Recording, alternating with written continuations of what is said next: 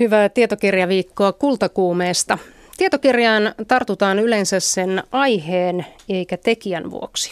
Kultakuumeessa keskustellaan tänään tietokirjailijuudesta. Minä olen Airikka Nurmela. Tervetuloa seuraavaksi 50 minuutiksi ajankohtaisten kulttuuriasioiden pariin.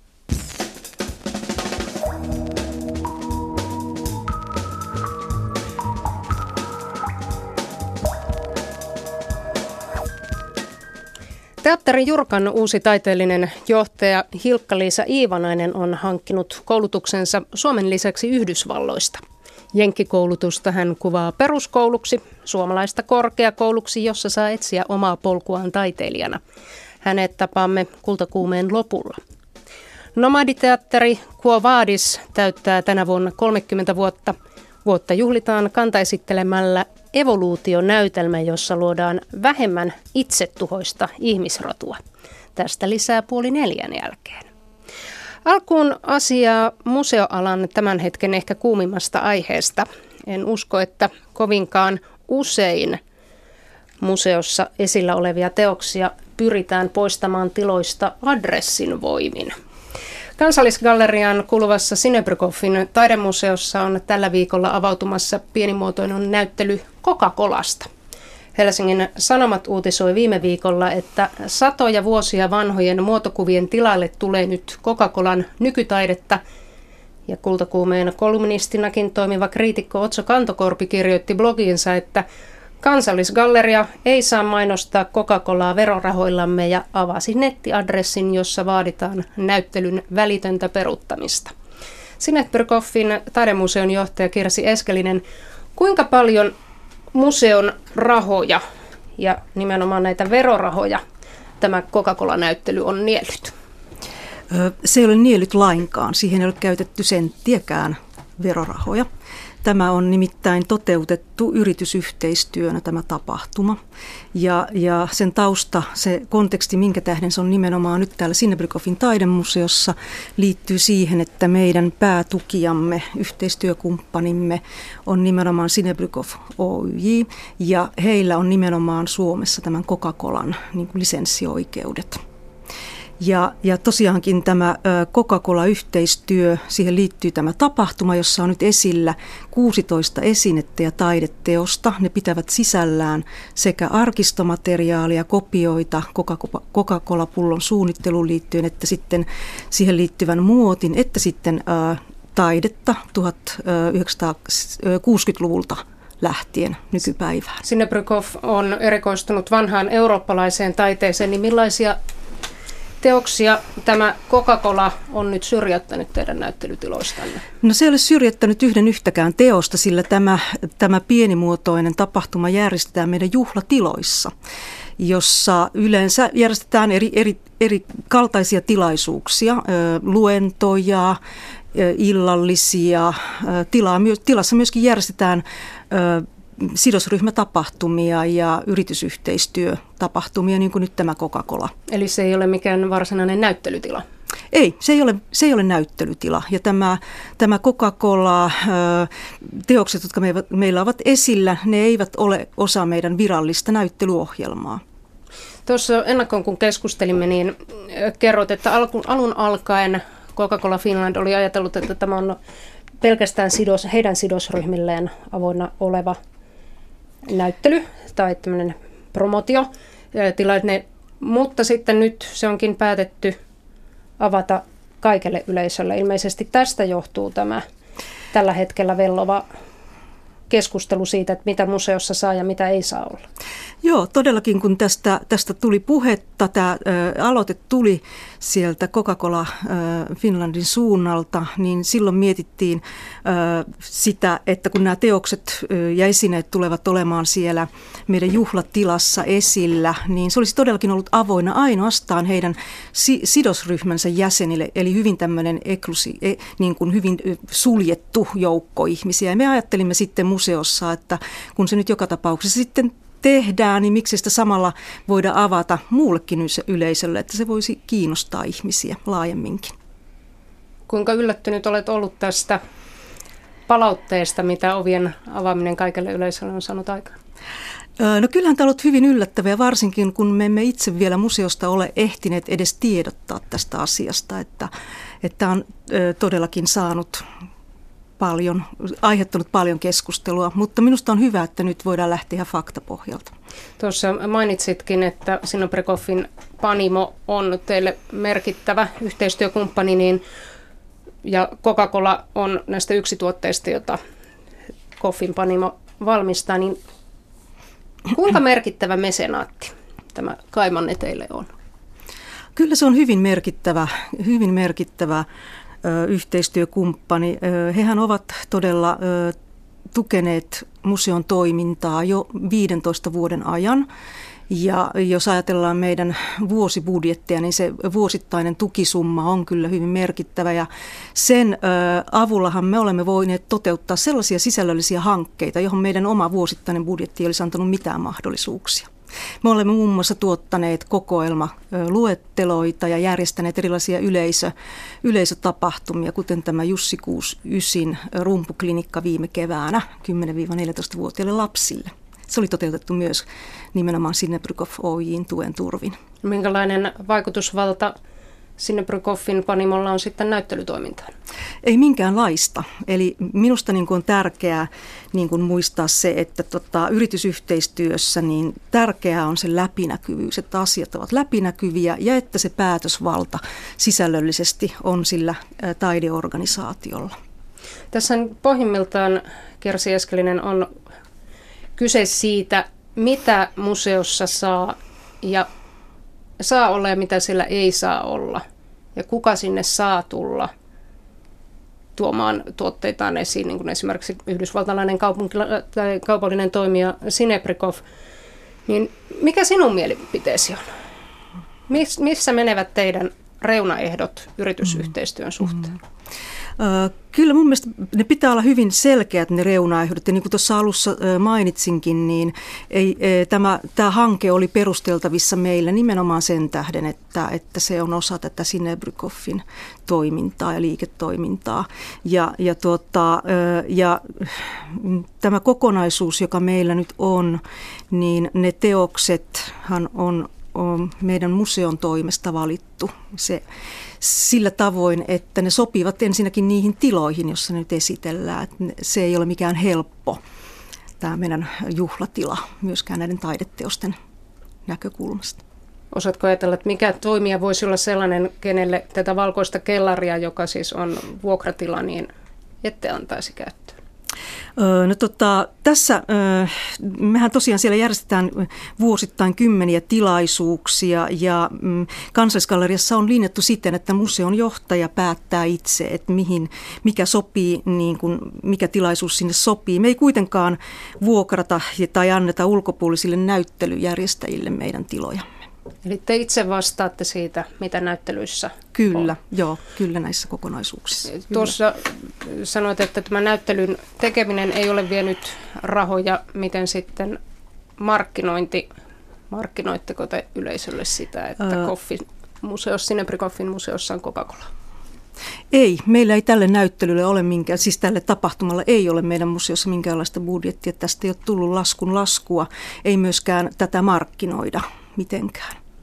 Eli itse asiassa te olette saaneet aika hyvän ja edullisen markkinointikampanjan pyöritettyä no. nyt. Kiitos median. No näinkin voisi todeta. No, näyttely avautuu ensi torstaina. Odotatko Kirsi Eskelinen tämän pohjalta yleisön ryntäystä katsomaan kohu Sinnebrykhoffin kohjunäyttelyä Coca-Colasta? No tällä haavaa meillä on jo käynyt viikonlopun ja aikana ja viime viikollakin paljon ihmisiä, jotka ovat kyselleet tätä näyttelyä hyvin positiivisessa hengessä. Että kyllä odotan, että meillä varmasti meille löytää moni tiensä. Mitä muuta tällä hetkellä teillä esillä? Meillä on vielä 6.9. asti Rokoko-näyttely ja, ja tuota, meillä on myöskin joka kuun ensimmäinen keskiviikko vapaa ilmainen sisäänpääsy ja sehän on myöskin nyt sitten ensi viikolla keskiviikkona, että myöskin sinne kaikki ovat sydämellisesti tervetulleita. Ja myöskin vapaa pääsy meidän kotimuseon toisessa kerroksessa ihan koko vuoden loppuun asti. Jos nyt pääsisit takaisin siihen hetkeen, jolloin teitte päätöksen, että avataan Coca-Cola kaikelle yleisölle, niin tekisitkö toisenlaisen päätöksen tämän saman julkisuuden vuoksi? Mm, en. En tekisi. Kiitos Kersi Eskelinen. Kiitos. Kultakuume.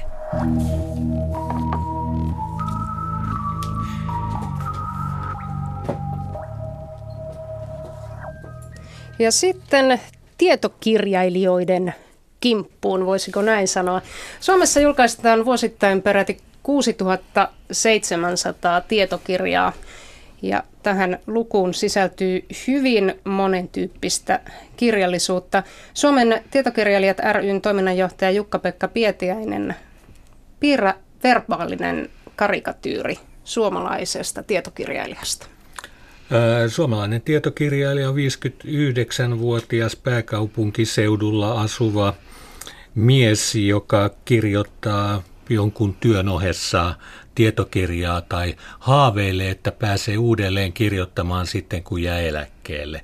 Mä painotin sanaa tietokirjailija sen vuoksi, että, että, että sit jos me katsotaan suurta tietokirjailijoiden ryhmää, eli oppikirjailijoita, niin siellä ne ovat pikkusen nuorempia, jälleen pääkaupunkiseudulla asuvia opettaja naisia, jotka ovat mukana oppikirjasarjojen tekemisessä.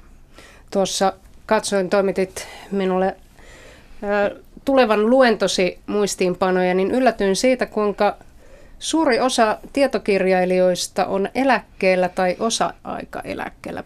Peräti tänne 31 prosenttia. Niin, se selittyy tuota, just tästä, mihin viittasin, että, että, että moni on aloittanut tietokirjailijana nuorempana, tehnyt sitä töiden ohessa, mutta sitten niin kuin monille alkaa tämä aktiivinen tietokirjailijan ura uudelleen sitten, kun he jäävät osa-aikaa eläkkeelle ja eläkkeelle, koska tämä on vähän niin kuin semmoinen tauti, että kun tietokirjojen tekemiseen on, on, on oppinut Mä voin sanoa ihan omasta kokemuksesta, tein sitä päätoimisesti 15 vuotta vuodesta 1985 ja olen yksi niistä, joka odottelee näitä eläkevuosia. Niin siihen tulee himo. No se on elämäntapa, johon on, on tottunut ja sitten kun sitä ei saa tehdä, niin, niin, niin sitä kaipaa. Toimittaja, tietokirjailija Elina Lappalainen, sinä olet kolmikymppinen talouselämälehden toimittaja, jonka oma ala ovat kasvuyritysten, peliteollisuuden ja teknologia-aiheiden seuraaminen. Esikoisteoksesi Syötäväksi kasvatetut voitti Tietofinlandian vuonna 2012 ja tänä vuonna sinua ovat vieneet haastattelusta toiseen lastentietokirjasi Nakki Lautasella, mistä ruoka tulee ja pelien valtakunta, miten suomalaiset peliyhtiöt valloittivat maailman. Tunnistitko itseäsi tuosta Jukka-Pekan tekemästä kuvauksesta miltään, miltään osin? No asun pääkaupunkiseudulla ja teen näitä kirjoja niitä töiden ohella ja siltä osin kyllä. Eläkevuosina on vielä aika, aika pitkä aika. Ja sukupuolenvaihdos ei niin, ole suunnitteilla. Niin se, kyllä joo, että et ehkä, ehkä me naiset sitten ollaan vähemmistössä oltu tietokirjapuolella, mutta toivottavasti ei pitkään. Mutta tässä on kyllä 2000-luvulla tapahtunut, tapahtunut ja on tapahtumassa edelleenkin semmoinen muutos, että, että tietokirjailijan puolellakin on naisia enemmän kuin aikaisemmin. Ja, ja tämä näkyy myös sitten näissä tietokirja, erilaisissa tietokirjapalkinnoissa, mistä Elinan sama palkinto on hyvä, hyvä esimerkki. Miten Ala sin- naisistuu. Miten Elina sinusta tuli tietokirjailija? Minusta aika luontevaa, että kun toimittajana erikoistuu johonkin aihealueeseen, seuraa esimerkiksi peliyrityksiä usean vuoden ajan, niin siitä kertyy paljon tietoa. Ja tavallaan niin kuin se ää, ähm, on saman journalismin muoto tai ilmentymä muoto vaan on vähän eri, että onko se 140 merkkiä twiittiä uutisjuttu verkossa tai aikakauslehdessä, sitten sen toinen ääripää on tämmöinen 300-sivuinen kirja. Ja samaa journalismia se minulle on. Millä ajalla olet kirjasi kirjoittanut, ovatko ne tuleet siis työn ohella vai irti töistä, päivä, päivätyöstä? Työn ohella, mikä tietysti on tälleen niin pienen lapsen äitin aika rankkaa, että se on pois yöllä nukkumisesta. Että, mutta jos on kova intohimo siihen, mitä tekee ja, ja tarpeeksi määrätietoa ja tahtoa, niin, niin ne kirjat syntyy. Onko tämä Jukka-Pekka tyypillinen tietokirjailijuus, että sitä sitten nipistetään yöunista? Oikeastaan kaksi kommenttia. Toinen siihen, että, että, että aika monella journalistilla on haaveena kirjoittaa tietokirjaa. Se on juuri tästä, mistä Elina sanoi, että, että, että lehteen kirjoitetaan ehkä 2000 merkkiä tai 3000 merkkiä enintään. Ja, ja, ja, sitten kun, ja ehkä niin kuin myös sitten, jos ollaan, ollaan tuota, päivälehdessä töissä, niin ne on monta kertaa sirpaleita jostain. Ja sitten, sitten halutaan niin kuin ammentaa se koko tietomäärä sitten kirjaan ja kirjoittaa sitten se niin kuin kokonaiskuva. Ja kirjoittamisessa, kirjan kirjoittamisessa yksi aika tärkeä motiivi monille on myös se, sen lisäksi, että osoittaa tätä asiantuntijuuttaan, että, että silloin kun kirjoittaa, silloin kun kirjoittaa kirjaa, niin selventää myös omia ajatuksiaan ja omaa päätään. Sitten toinen asia, tämä, tämä yöllä kirjoittaminen. Meillähän on ihan tämmöisenä sloganina tietokirjailijassa ollut, että he kirjoittavat öisin, mikä oli myös yhdistyksen juhlaantologian nimi. Sen nimen historia voi kertoa myös tiedonjulkistamisen neuvottelukunta kysyi 90-luvun lopulta tietokirjailijoiden apurahoista ja eräs yhdistyksemme jäsen vastasi, että en ole toistaiseksi tarvinnut apurahoja, koska kirjoitan öisin. Meidän yhdistyksemme on kyllä nyt toista mieltä, että nekin, jotka kirjoittavat öisin, niin ansaitsevat myös tätä tukea. Tämä on ihan totta siinä mielessä, että esimerkiksi pelien valtakunnalle en hakenut apurahaa, koska koin, että päivätyössä käyvänä e- tavallaan eihän sitä oikeastaan tarvitse. Että se on kirjojen kirjoittaminen on niin kuin itselleni enemmän sillä tavalla niin kuin oman työn jatke henkisesti, mutta, mutta toki sitten niin kuin voisi sen ajatella toisinkin. Mutta näissä apurahoissa ne on kyllä tärkeä elementti tätä työtä, koska Suomi on kuitenkin siinä mielessä pieni kielialue, että kirjat eivät myy kovin paljon. Jos kirja myy kolme tuhatta, niin se on jo erittäin hyvä määrä. Mutta jos ajatellaan, mitä tekijä saa siitä tekijän palkkiona, niin se on 2-3 euroa per myyty kappale. Eli sen vuoksi nämä apurahat on tärkeitä. Sitten erilaiset tekijänoikeuskorvaukset on tärkeitä, esimerkiksi sanaston kautta jaettava lainauskorvaus, joka tulee kirjastolainoista. Ja, ja näillä asioilla, myös apurahoilla, me todellakin pystytään turvaamaan sitä, että myös tulee sitten uutta tietokirjallisuutta. Taloudellinen motiivi ei koskaan voi näissä olla se ainoa, mutta silti, että siinä, siinä luodaan kuitenkin niille myös tässä meidän joukossa on myös enenevässä määrin freelancereita tai itsensä työllistäviä, mikä selittyy toisaalta siitä, että media-alalta on jäänyt aika paljon ihmisiä tuota, vaille töitä ja he hakevat kirjoittamisensa monesta purosta. Yliopistoista valmistuu maistereita, jotka hakevat myös sitä elantoa monista pienistä puroista. Ja tässä mielessä tämä tietokirjoittaminen voi olla yksi osa tätä, tätä kokonaisuutta. Ja sitten vielä tämä tietokirjallisuus ja erityisesti oppikirjallisuus. Ei kukaan voi tehdä sitä niin kuin meidän puolesta, meidän suomalaisten puolesta. Toki me voidaan käännösteoksia julkaista, mutta on paljon semmoisia aloja, missä on tärkeää tärkeää, että niitä tehdään kotimaisin asiantuntijavoimin. Miksi on tärkeää, että niitä tehdään kotimaisin? No oppikirjat nyt ymmärtää. Jos Suomi-Englanti oppikirjaa tekee, niin se on hankala tehdä käännöskirjana. Aika monessa tietokirjassa on lainausmerkeissä se ongelma, että ne on aika paikallisia tai lokaaleja.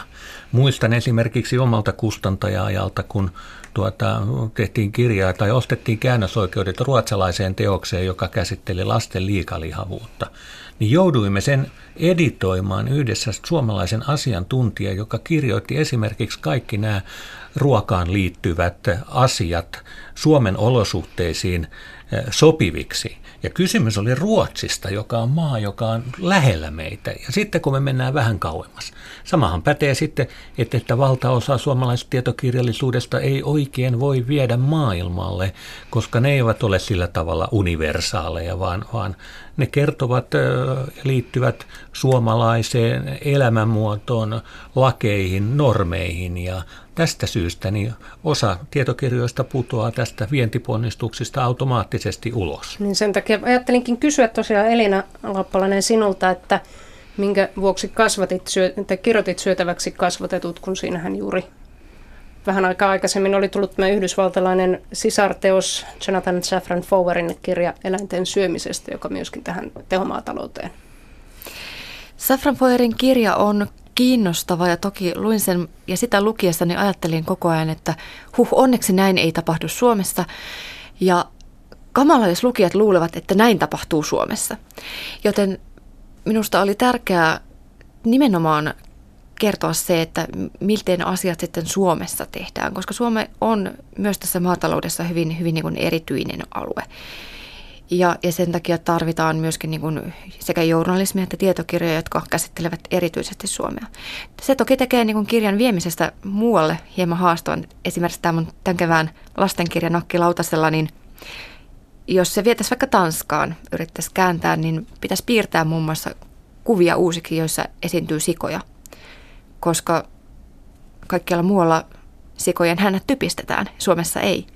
Eli tällaisia kuviin liittyviä yksityiskohtia esimerkiksi joutuisi tekemään todella paljon uusiksi. Asiat näyttää ihan erilaisilta eri puolilla maailmaa.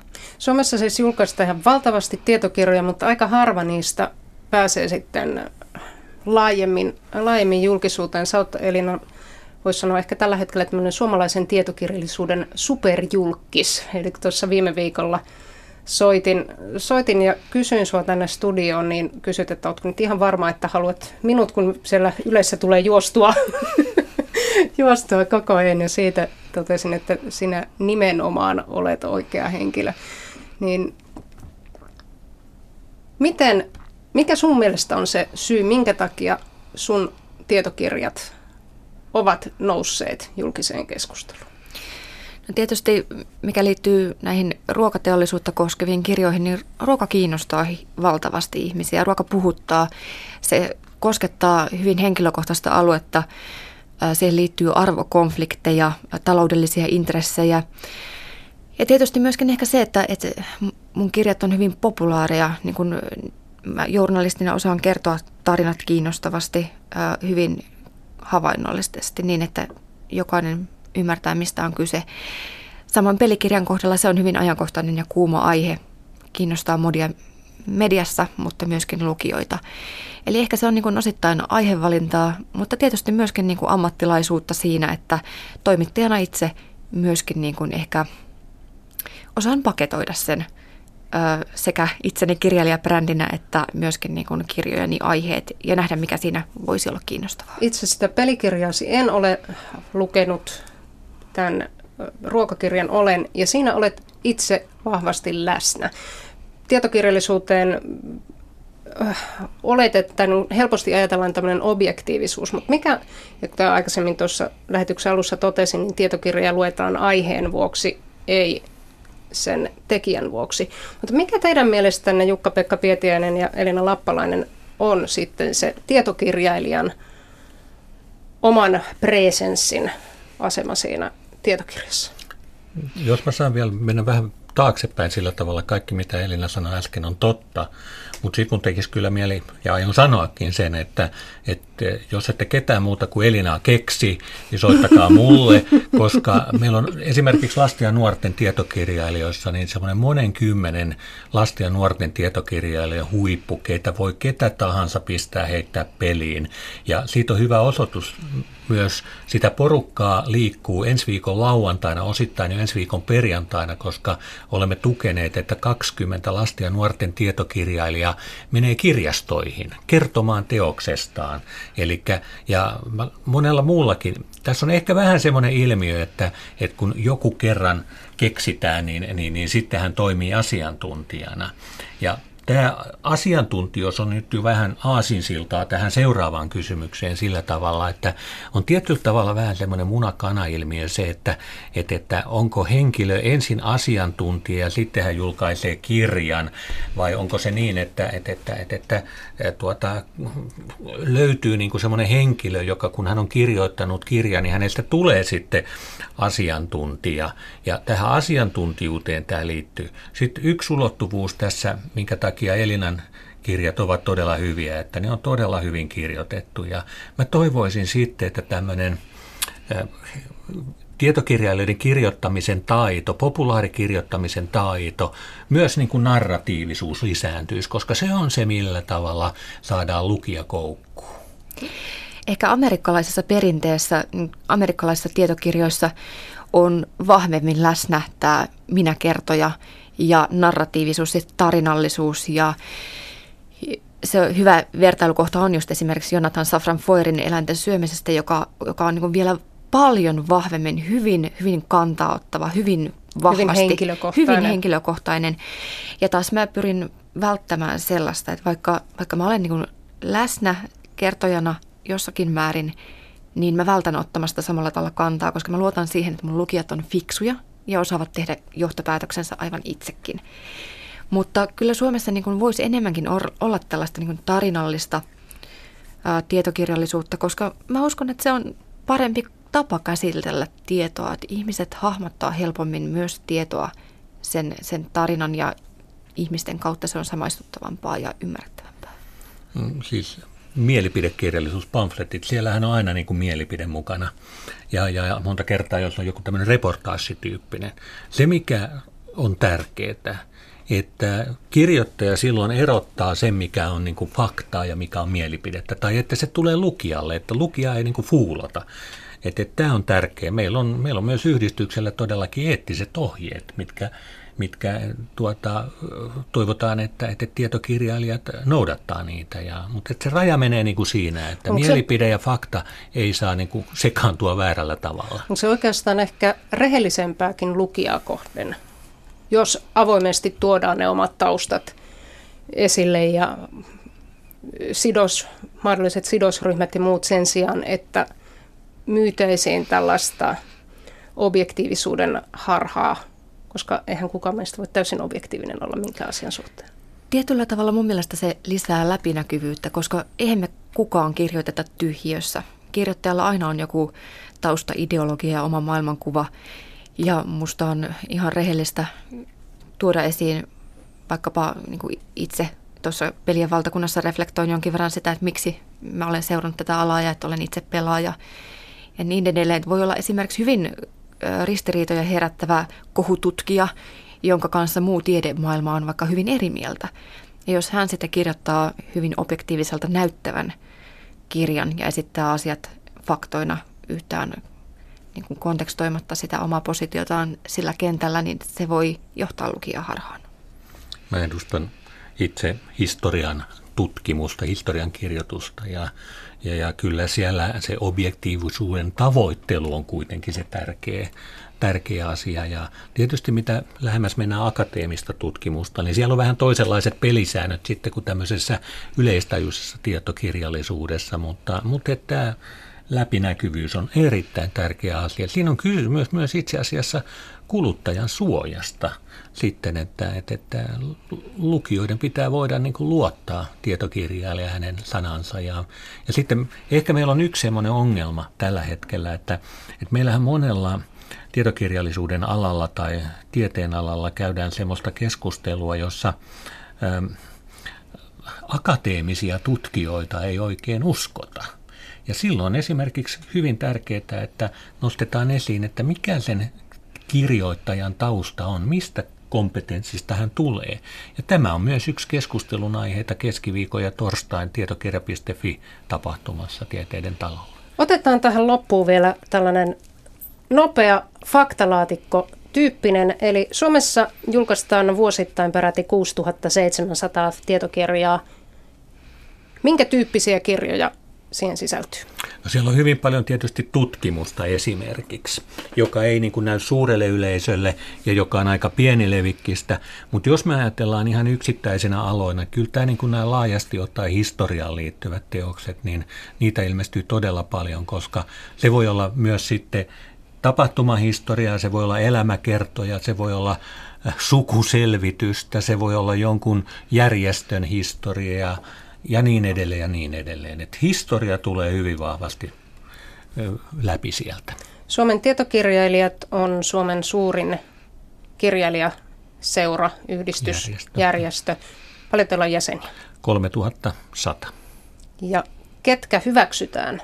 Millä kriteereillä pääsee jäseneksi? Pitää olla kirjoittanut itse 200 sivua tietokirjaa joko siis kokonaisia tietokirjoja, oppikirjailijat tekee useasti ryhmässä osia, tai sitten myös laskemme mukaan kirjoissa julkaistut artikkelit, mutta muuta kirjoittamista emme ota tässä jäsenkriteerissä huomioon. Mutta pitää olla julkaissut sen 200 sivua. Nimenomaan. Vielä kysyn Elina Lappalainen sinulta, millainen luonne vaaditaan tietokirjailijalta? Tarvitaan tietysti intohimoa siihen aiheeseen ja, ja ennen kaikkea päättäväisyyttä. Ei se teksti synny itsestään. Se on kyse siitä, että on istumalihaksia ja kärsivällisyyttä. Kuten niin monessa muussakin. Aika monessa asiassa, mi, mitä ihminen haluaa tavoitella, niin se pitää päättää tehdä. Kiitoksia vierailusta Kultakuumeessa ja oikein hyvää tietokirjaviikkoa teille Kiitos. kaikille. Tänään esimerkiksi tietokirjaviikossa Runokuun järjestää tietokirja Raadin. Se alkaa kansallisteatterin lavaklubilla puoli kuudelta, että jos tämmöinen tietokirjaraati kiinnostaa, niin sinne voi mennä katsomaan. Sitten tietokirjoista tiedeteatteriin. Kua Vaadis viettää tänä vuonna 30-vuotis juhlavuottaan maailmanlopun tunnelmissa. Kauden merkittävin ensi-ilta on evoluutionäytelmä, jossa luodaan vähemmän itsetuhoista ihmisrotua. Toimittaja Hanna-Mari Luukkanen tapasi Kuo Vaadiksen taiteellisen johtajan Marko Järvikallaksen, joka käsikirjoitti ja ohjasi näytelmän.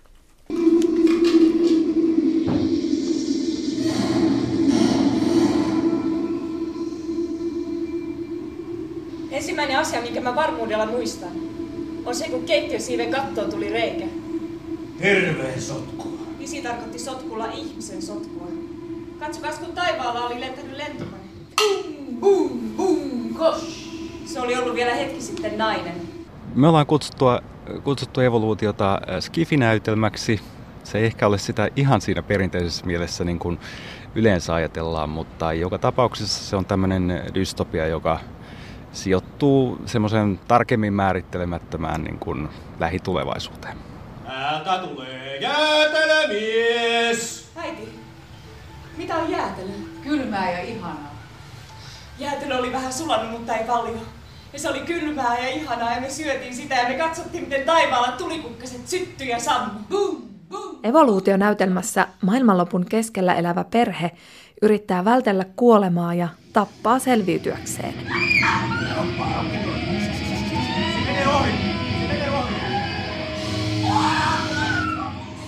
Samalla vanhemmat altistavat tyttärensä kivuliaille hoidoille luodakseen uuden, vähemmän itsetuhoisen ihmisrodun. Hollantilaisen tieteilijän mikroskoopin kehittäjän Leeuwenhoekin mukaan nimetyt ryhmäläiset yrittävät muuttaa ihmiskunnan tulevaisuuden. DNAta. Lukuisia erilaisia mutageenisia ainesosia, jotka aiheuttaa sattumanvaraisia virheitä, muutoksia lasten genomissa. Tiede onkin merkittävässä roolissa näytelmässä. on lopultakin vain välivaihe. Uusi vähemmän itsetuhoinen ihmisrotu on syntymässä. Tosiaan me ollaan käytetty asiantuntina evoluutiobiologia tota, Heikki Helanterää, jolle mä olen sitten aina ideani vienyt luettavaksi ja kuunnellut, mitä mieltä hän on. Ja myös mä olen opiskellut asiaa aika, aika paljon monelta eri näkökulmalta, mutta myös koko työryhmä on ollut, ollut erilaisilla tota, evoluutioon liittyvillä luennoilla. Ollaan katsottu elokuvia ja luettu kirjallisuutta ja niin edespäin. Eli tässä on aika laaja niin kuin sellainen pohjatyö alla ennen kuin ollaan päästy tähän esitykseen juurelle oli syntynyt leiri ja ihmiset lämmitteli nuotioille ja odotti. Kaikkien silmissä lepatti hiljainen liekki ja sen liekin nimi oli mahdollisuus. Koska jokaisessa muurissa on aukko ja sen aukon nimi on mahdollisuus. Dystopia on yksi käytetyimpiä aiheita kirjoissa, TV-sarjoissa ja elokuvissa. Miksi maailmanloppu kiinnostaa ihmisiä? Kyllä mä ajattelen sen kuitenkin niin, että se kiinnostuksen kohde tulee siitä, että, että näiden kuvien kautta pystyy käsittelemään jotakin henkilökohtaisia asioitaan. Että on se sitten vaikka se huoli, että, että mun poikani menee tänään polkupyörällä kouluun, niin, tai mikä tahansa se onkaan kenelläkin, mutta sillä pystyy käsittelemään tämmöisiä hyvin yksityisiä arkipäivän asioita. Niin millaisia teemoja sitten tässä näytelmässä käsitellään tämän maailmanlopun ja evoluutio-teeman kautta? No se ottaa tietenkin ö, vahvasti kantaa siihen, että miten, miten tiede ja etiikka tai tieteen eettisyys, niin, niin miten se määritellään. Ja, ja se on tietysti joka päivä paljon niin kuin puheenaiheena, että mietitään saako ihmistä muokata ja millä tavoin saa tai miten, missä määrin saa muokata niin kuin ruokaa ja niin edespäin, onko geenimuuttelu saa, sallittua. Mutta se ottaa myös aika lailla kantaa sitten pakolaiskeskusteluun ja ylipäätään siihen, että, että tota, hyvinvointivaltiot jotenkin luovat semmoisia tarkkoja, niin kuin hyvin suojeltuja yhteisöjä, jonne ei sitten mielellään muita enää päästettäisi sen hyvinvoinnin pariin.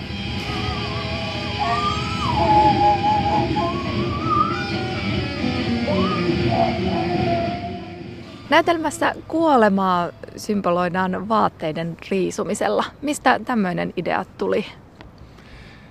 No ensin mä voisin kertoa, että mistä meidän, mistä meidän vaatteet tulivat. Eli tota, me, me tehtiin y- yksi päivä vaan niin kuin reissu kierrätyskeskukseen ja, ja tota, jokaisella näyttelijällä oli käytettävissään tietty summa rahaa, ostakaa vaatteita.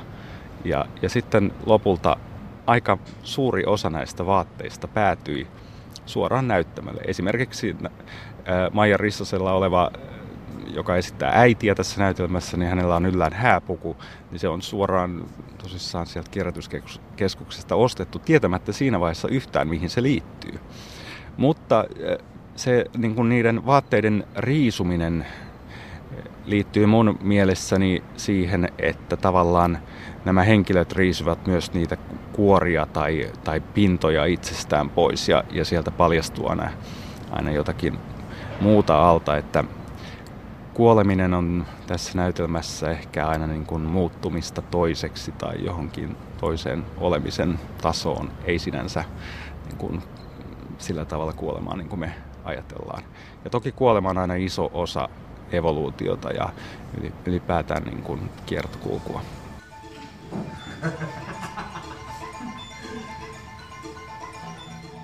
Evoluutionäytelmä on Kuovaadiksen juhlavuoden ensi-ilta.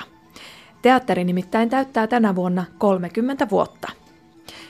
Kuovaadis tunnetaan muun muassa siitä, että se esittää näytelmiään usean vuoden ajan ja tekee niistä erilaisia versioita. Kuovaadis on myös hyvin kansainvälinen teatteri, jonka näyttelijät puhuvat useita eri kieliä. Lisäksi ryhmällä ei ole koskaan ollut omaa teatterilavaa.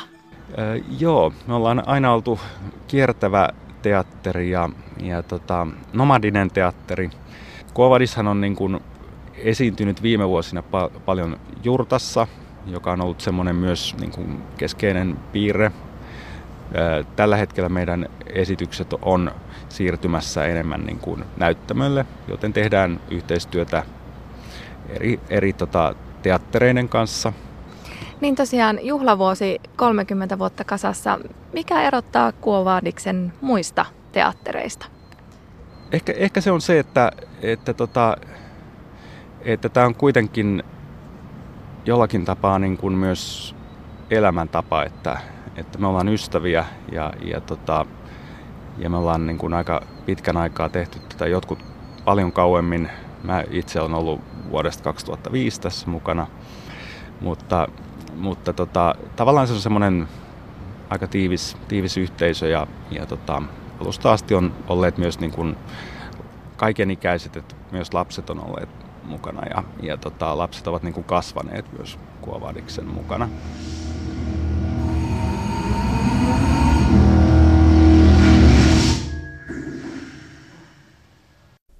sanoi Kuovaadiksen taiteellinen johtaja Marko Järvikallas. Evoluutio-näytelmän voi nähdä seuraavan kerran syyskuun 25. päivänä Kemionsaarella ja lokakuussa Helsingissä.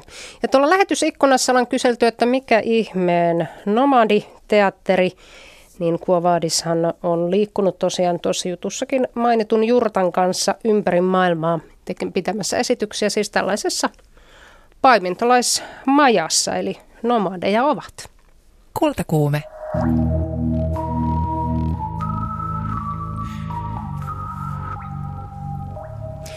Hilkka-Liisa Iivanainen on helsinkiläisen huoneteatteri Jurkan uusi johtaja. Iivanainen tunnetaan nykydraamoista ja monitaiteellisista ohjauksistaan. Hän on ohjannut myös kuunnelmia radioteatterille. Kai Ristola tapasi Hilkka-Liisa Iivanaisen teatteri Jurkan syyskauden avajaishumussa. No tulen ihan alkujaan Lieksasta Kuopion kautta Chicagoon ja sieltä takaisin Helsinki. Eli on niin kuin suvultani kuopiolainen ja sitten käynyt teatterialan koulut sekä Chicagossa että täällä Helsingissä teatterikorkeakoulussa. Ja 2010 valmistuin teatteriohjaajaksi teatterikorkeakoulusta ja sitä hommaa olen tehnyt. Kerro hieman suomalaisen ja amerikkalaisen teatterikorkeakouluopetuksen eroista ja yhtäläisyyksistä. No isoin ero, minkä mä nyt hahmotan, on se, että Amerikassa lähdetään aika metodipohjaisesti opettamaan, että on hyvin niin kuin, strategiset, selkeät ja nimetyt metodit, joita oppilaille siirretään. Ja, ja sitten mun kokemus teatterikorkeakoulusta, mä opiskelin siis 2004-2010, on se, että, että huomattavasti enemmän mentiin ikään kuin taiteilijuus edellä. Jos nyt, että totta kai niin kuin käsityötaitoja ja erilaisia teknisiä taitoja opetetaan siihen teatteriohjaamiseen, mutta paljon kysyttiin sitä, että mitä, mitä haluaa tehdä ja miksi. Ja, ja sitten tavallaan siitä seuraavaksi, että miten se tehdään sitten näyttämölle. Että sillä tavalla mä ajattelen, että, että jos mä karkeasti jaan kahtia, niin Amerikassa mä olin niin kuin peruskoulussa ja Suomessa mä tulin sitten ylempään korkeakouluun. Miten päädyit äh, Jurkkaan? No mä päädyin tänne itse asiassa aika pitkällisten keskustelujen jälkeen, että, että mulla on ollut pitempään ilmoilla semmoinen oma käsikirjoitus- ja ohjaustyö, jota haudon. Ja sitten sitä, siitä keskustellessani Lampelampasin kanssa, niin sitten lähti käyntiin myös keskustelu siitä, että voisinko mä tehdä Jurkan kanssa jotain pitempijänteistä. Ja tässä nyt ollaan. Minkälainen ohjelmisto tulee määrittämään Jurkkaa sinun johtajakaudellasi? No nyt se tavallaan se työ alkaa mulla sitten vuodenvaihteesta, että se on sillä tavalla, muutos ei varmastikaan tapahdu veitsellä leikoten, eikä välttämättä ole edes ihan selkeä, vaan se ikään kuin lipuu sinne. Se, mikä mua kiinnostaa kaikista eniten on nykyihmisen kuvaaminen näin laveasti sanottuna. Eli eikä en tarkoita pelkästään meidän niin kuin kansallista nykytilannetta, vaan, mutta, mutta ihmiskuva, että se oikeasti se näyttelijä ja, ja teos tai kuka tahansa esiintyjä, joka näyttämöllä on, niin me niin pystyttäisiin katsojien kanssa kommunikoimaan niistä asioista, jotka tuntuu päivän polttavilta nyt. Ja koska Jurkka on pieni ja intiimi tilanne, minusta tuntuu, että me pystytään tarttumaan niin kuin ilmassa oleviin aiheisiin nopeasti. Että tämä ei, niin kuin, täällä ei tarvitse viivytellä, kun kokee jonkun asian tärkeäksi. Että semmoiset, niin yhteiskunnalliset ja yksityiset asiat, jotka meitä tässä ajassa oikeasti riivaa. Sitä mä niin kuin aion tinkimättömästi kysyä, että, että kuinka tärkeää tämä on nyt ja kuinka, tärkeää, kuinka polttavaa on, on tehdä esityksiä aina mistäkin aiheesta käsin juuri sen vuoden ohjelmistoa, mitä ollaan tekemässä. Siis uutta kotimaista draamaa? Sitäkin, mutta ei pelkästään sitä. Että myös musta draamaa Suomen ulkopuolelta, muilta kielialueilta, sitten esityksiä, jotka muotoutuu ihan jonkun muun aineksen pohjalta kuin draaman pohjalta. Että kyllä mä niin kun katson, että sekä tämmöiset monitaiteiset näyttämöteokset että draama tai draaman kaltaiset tekstit on tärkeitä. Mutta että molempien kanssa itse työskentelen ja, ja sitten täytyy vielä niin kuin paljon viettää aikaa tässä tilassa itse katsoen esityksiä nyt syksyllä ja näin, että, että se alkaa muotoutua myös sitä kautta, että kulutan aikaani täällä. Paikkaako se jonkinlaisen sellaisen aukon, jota ei nähdä helsinkiläisissä teattereissa tällä hetkellä? Toi on haastava kysymys. Se tavallaan tarkoittaa sitä, että mun pitäisi olla nä- nähnyt niin kuin oikeastaan kaikki. Niin, rehellisesti sanottuna, että kaikki, kaikki muu on ylimalkasta vastaamista. Mä kaikissa eniten niin kuin toivon Helsingin ja Suomen teatterikenttään kollegiaalisuutta ja avoimuutta ja sitä, että me niin kuin, ikään kuin yhdessä ää, kaikki teatterit löytää ne paikkansa ja omat tapansa tehdä ja sitä kautta muodostuu erityisiksi ää, ilman sellaista että sen pitäisi olla niin kuin pinnistelyä tai kilpailua jonkinlaisen oman äänen niin kuin pakkoa.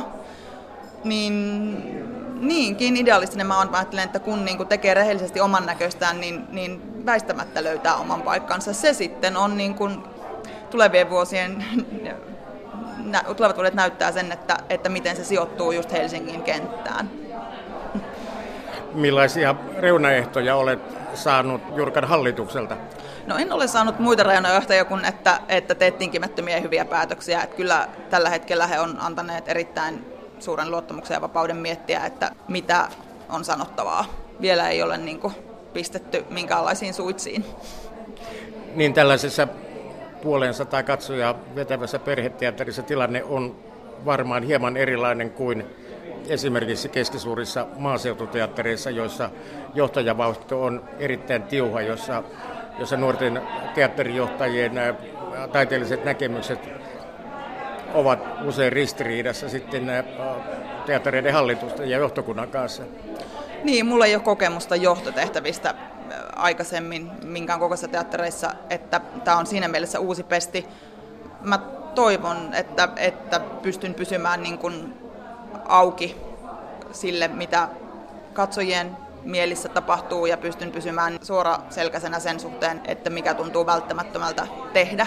Mutta, mutta se voi olla, että se on niin kuin, juuri sen niin kuin nopea reagointi on, on se etu. Mm.